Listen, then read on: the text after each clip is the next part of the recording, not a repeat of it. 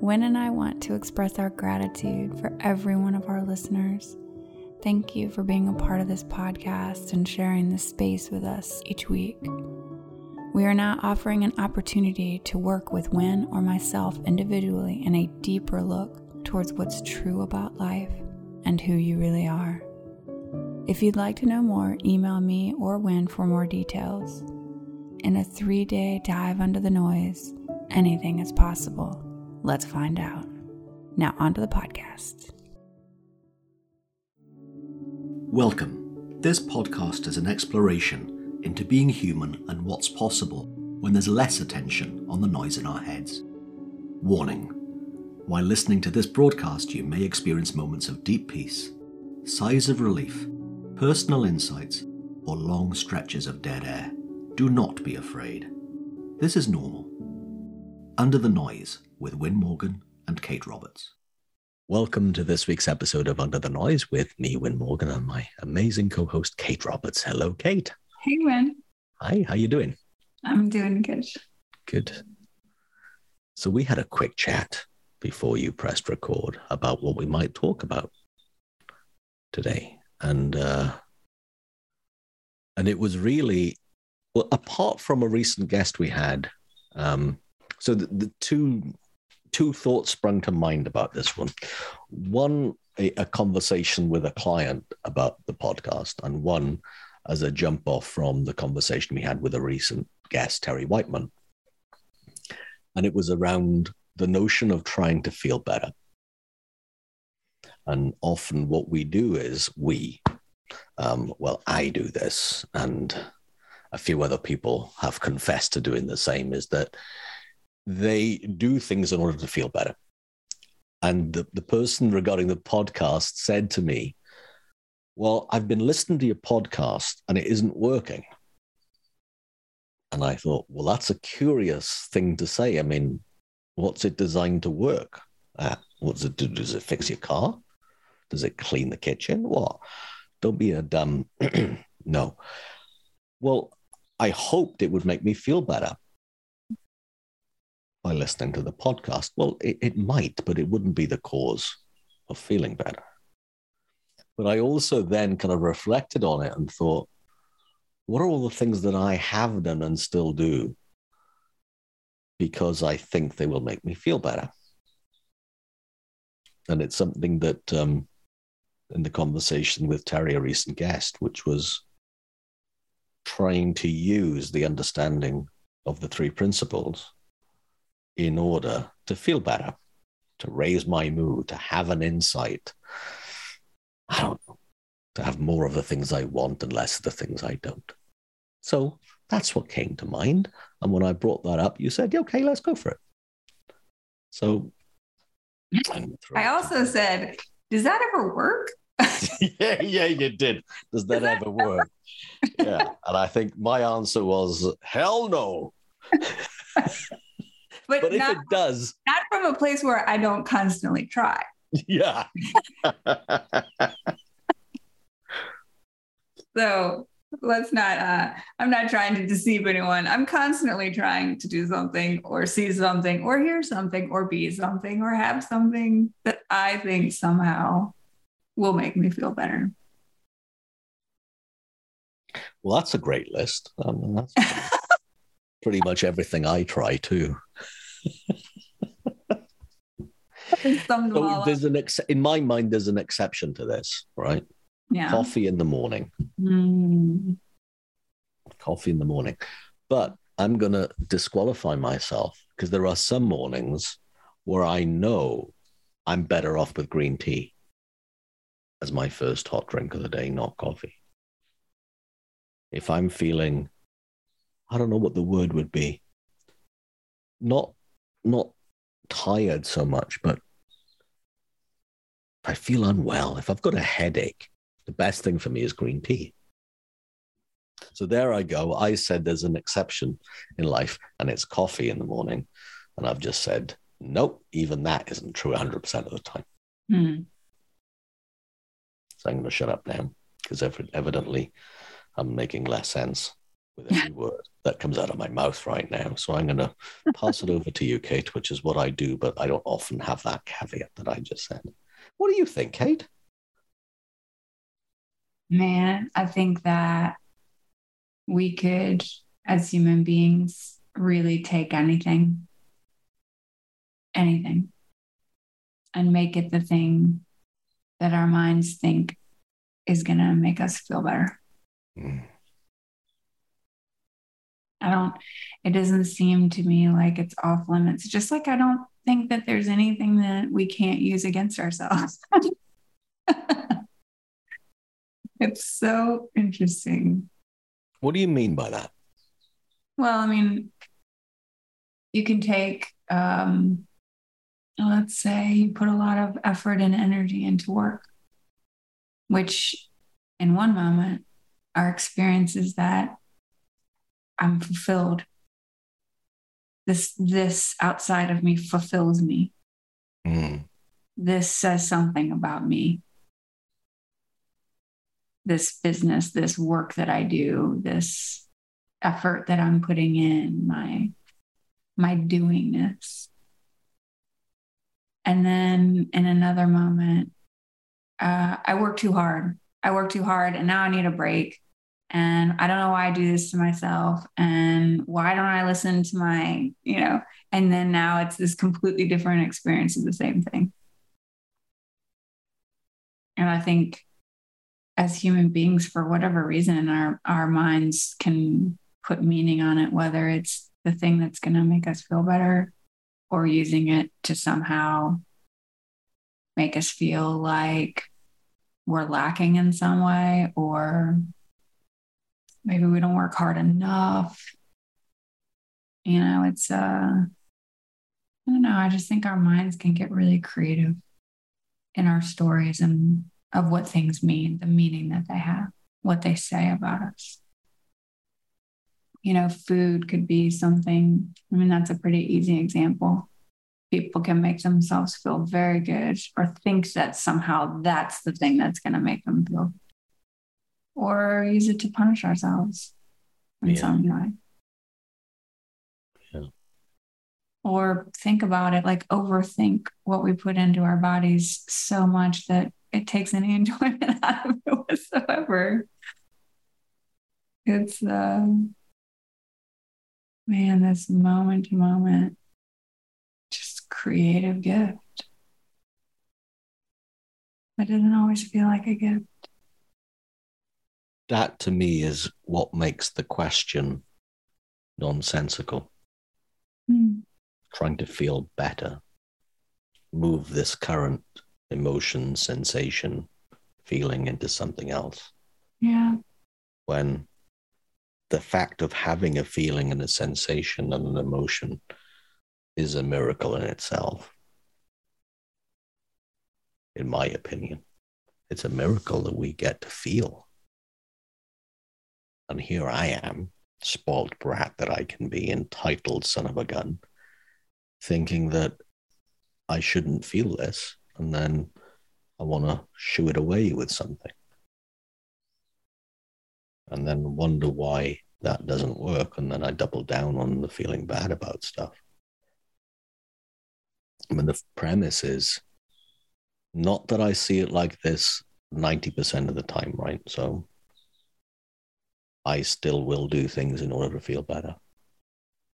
Yet, the truth is, is that I don't need to do anything because the feeling, as you said, is the is the gift. It will change. Every feeling is phenomenal in itself.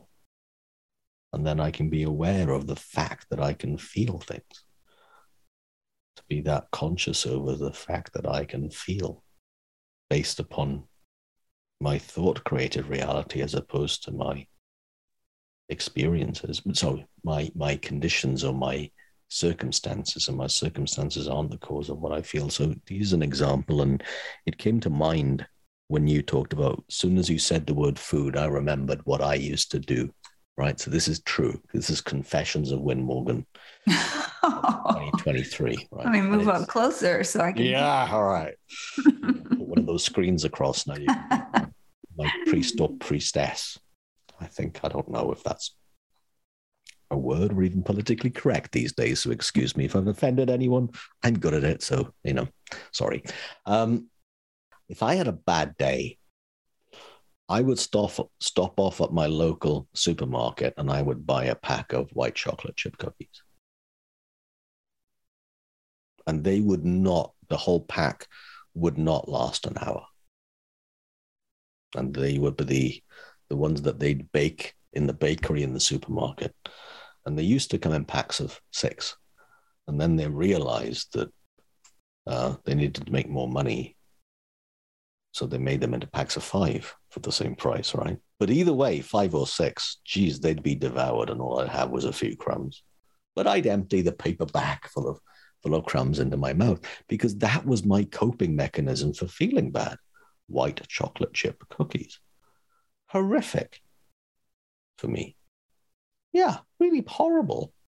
Beyond what they would do in, in the kind of the taste buds in my mouth, beyond that sensation.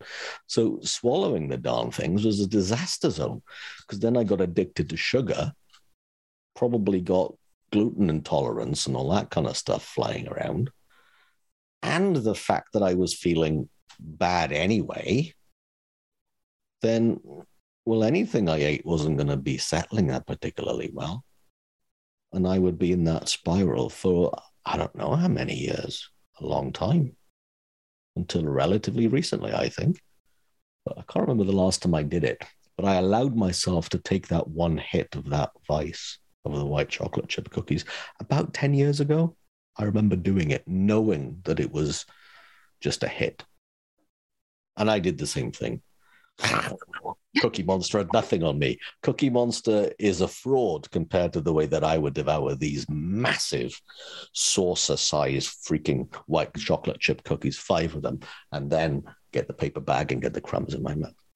Yeah, and then feel like I wanted to throw up for the next six hours because of how much sugar and flour and whatever else they put in those things. Funny. And what a what a strange thing for me to do in order to have a better emotional feeling than to think the answer was in white chocolate chip cookies. From perspective, that makes no sense whatsoever. But heck, I know comfort eating it doesn't have to be white chocolate chip cookies, it could be anything. I can comfort eat really well. And I'm really glad I'm not giving myself a hard time right now for all the times I still have done it and will still err into, you know, taking a shot of a vice that, let's face it, doesn't harm anyone, not even me, really. I think I've joked before that the more I have of those things, such as ice cream, pizza, less so on the sugary stuff, but only ice cream and, and pizza in the last few years, the more I eat, the less well, no, the more I eat those things, my clothes get smaller, they shrink. That's the only effect I've really seen. Eating that stuff shrinks my clothes. Finally, the penny drops. that took me a second. I don't know. Why. Yeah. Yeah. Hmm. And if you're still wondering at home or in the car or wherever you're listening to this, what I mean, yeah, just pause and it'll come to you.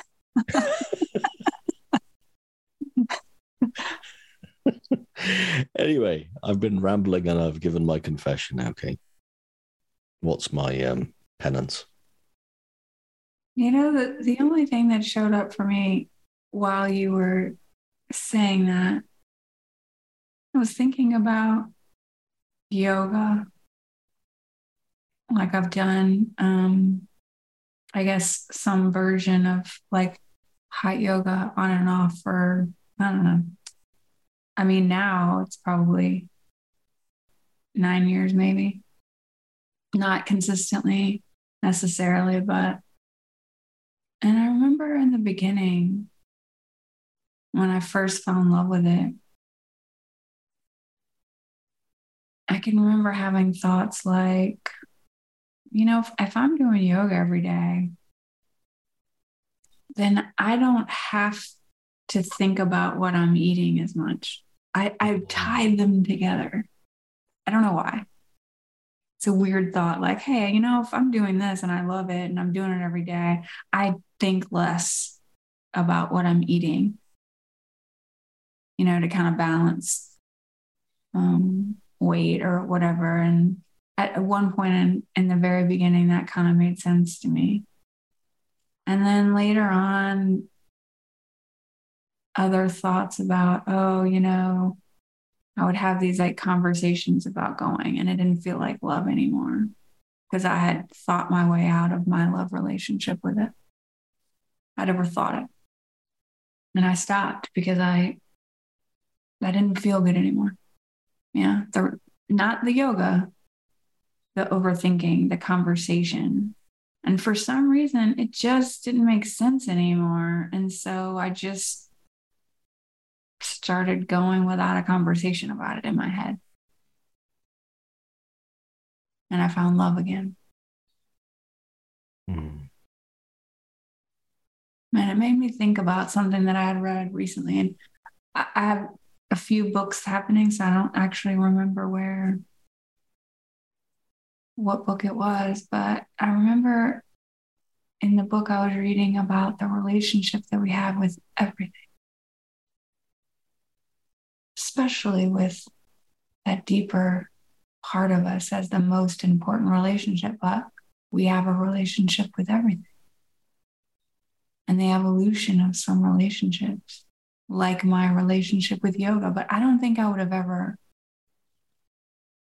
And what's funny is that I say that and I just caught myself because it had absolutely nothing to do with yoga or yeah. what I was eating or any of it. It was my relationship with thought.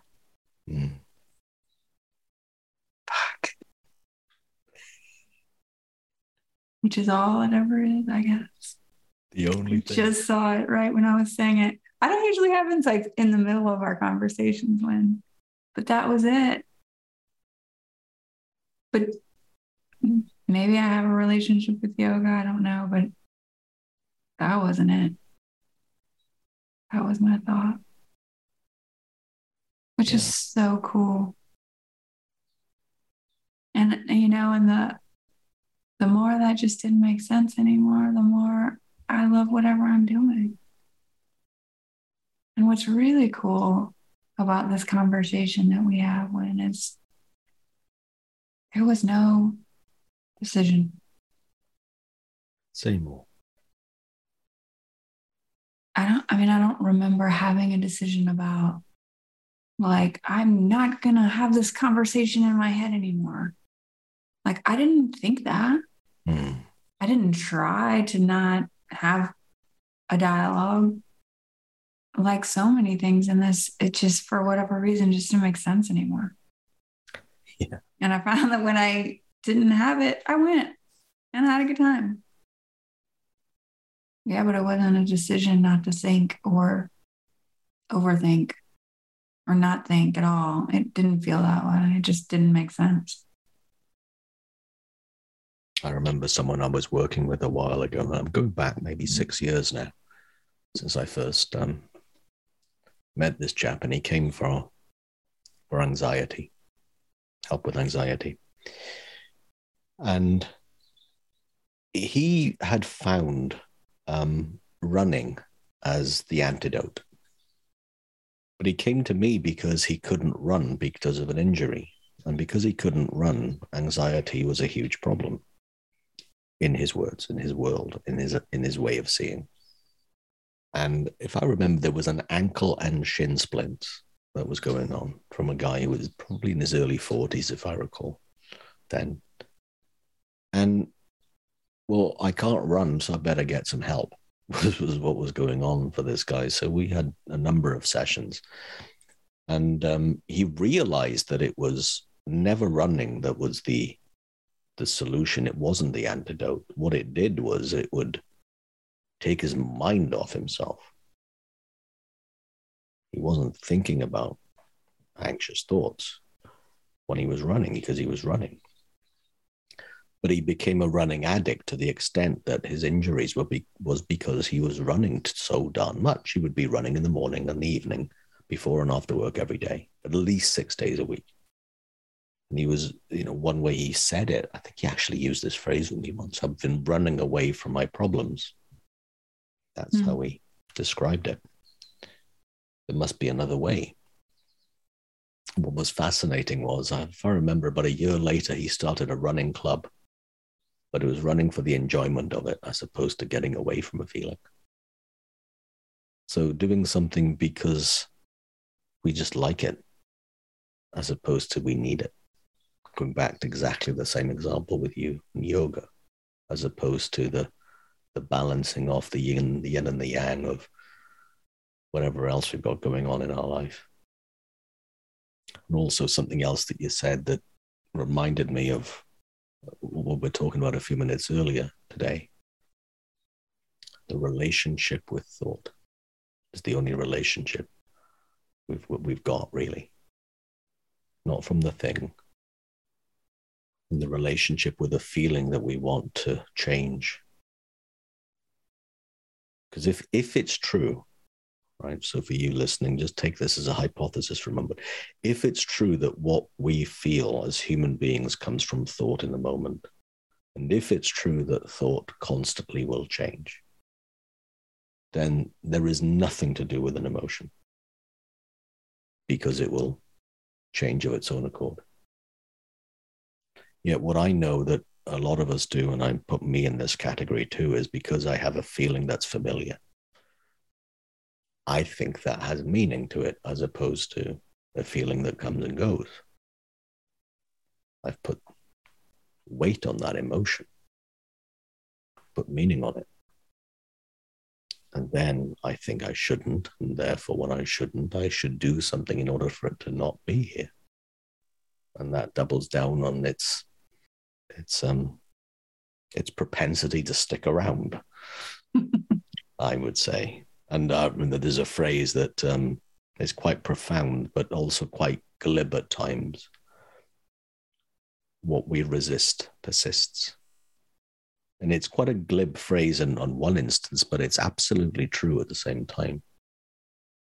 If I'm trying to fight a feeling, I'm thinking more about that feeling and thinking more about something that's caused by thought ain't going to do a darn thing other than double down from what I've seen anyway. When I'm resisting what I'm feeling, it keeps it in place longer. And if anything, it just makes me feel more of a a dumb son of a gun. I was going to say something else. Um, because it looks like I should be able to change how I feel. And that's not Wyn's job, thankfully. But what is up for grabs is my relationship with everything I can think and everything I can feel in my life. That is up for grabs. My relationship to it. And I don't think there's an end to how deeply I can see the relationship to those things. I don't think the levels of which I can, levels of consciousness, for want of a better phrase level of understanding of seeing what's really going on in this life and this existence. And I don't want to chase that either, because that will take care of itself. And meanwhile, I'm amazed that I can find it possible that me, that I can find it possible to enjoy the fact I'm alive. I didn't think I could do that and I still have the feelings and the moods that I always struggled with since I was born. What I love, I love, you know, those precious moments of seeing our relationship with thought. You know, like the the yoga example. You know, like what do I need to do? How much yoga do I need to do to not think about food or what I'm doing or overthinking, realizing that overthinking took the enjoyment. And then when you see that and you and the, the layers of all the chatter and the conversation about it, you know, start to fall away. And I seem to find this about almost everything. Okay, maybe everything. Is that when all that, that mental chatter falls away, dissolves into stillness, there's love. Love for things like getting on a mat and moving around. Love for children and partners and friends and family. And it doesn't mean that maybe later today or tomorrow I won't I won't get frustrated with all my thoughts. It looks real.